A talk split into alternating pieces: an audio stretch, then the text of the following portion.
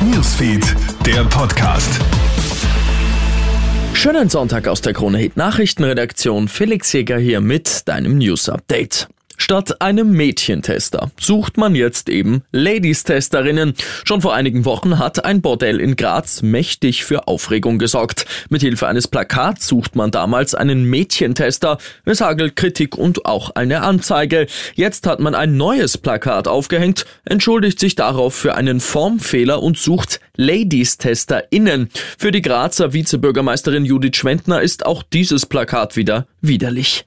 Der heftige Bandenkrieg in Schweden hat wieder ein Todesopfer gefordert. Wie die Stockholmer Polizei heute mitteilt, ist in einem Vorort ein 40 bis 50-jähriger Mann erschossen worden. Man geht von einem weiteren Mord zwischen Banden aus. In den vergangenen Wochen sind mehrere Menschen dabei ums Leben gekommen. Unfassbare Spannung ist das heute beim Formel 1 Grand Prix in Singapur.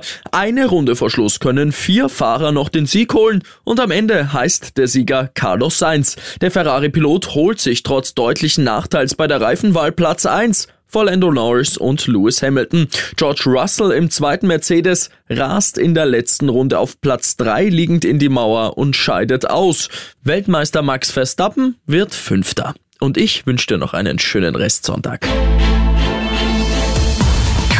Hits, Newsfeed, der Podcast.